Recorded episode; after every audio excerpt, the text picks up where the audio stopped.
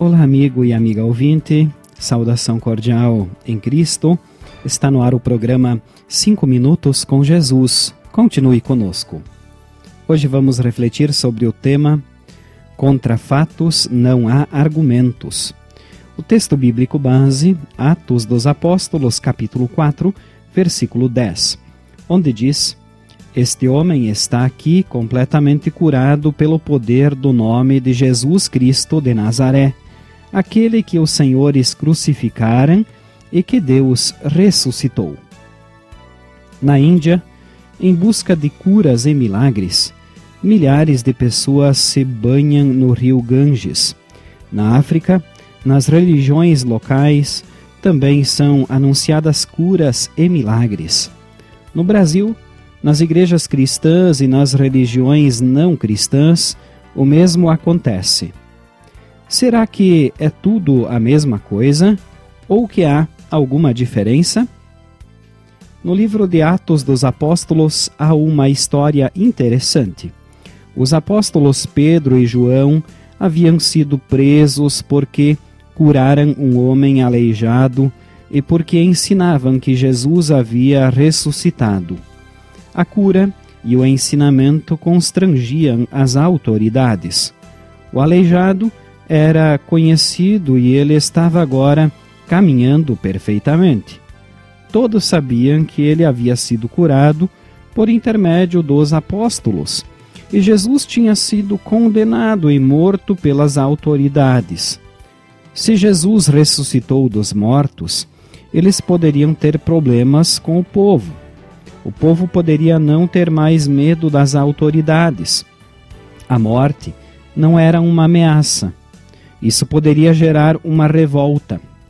Mas o que as autoridades poderiam fazer?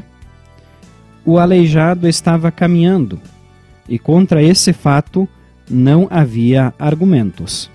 Pedro afirmou: Pois então, os senhores e todo o povo de Israel fiquem sabendo que este homem está aqui completamente curado pelo poder do nome de Jesus Cristo de Nazaré, aquele que os senhores crucificaram e que Deus ressuscitou.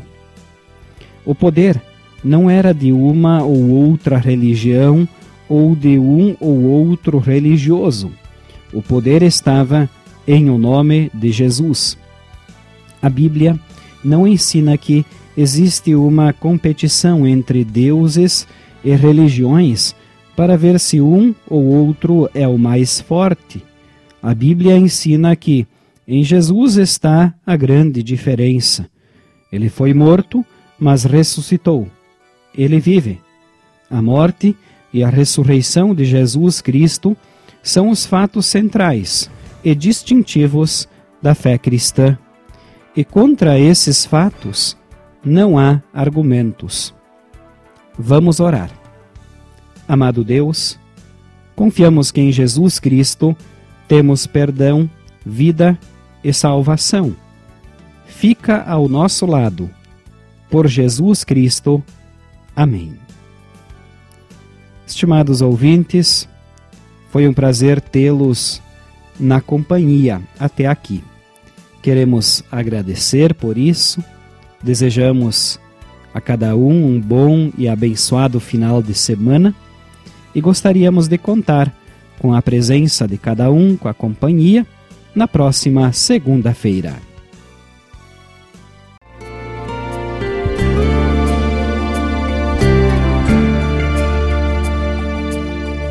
Aqui estou para cantar o que eu sinto e ninguém vê. Quero cantar que sou feliz assim Quero ver você feliz também. Feliz como é feliz quem ama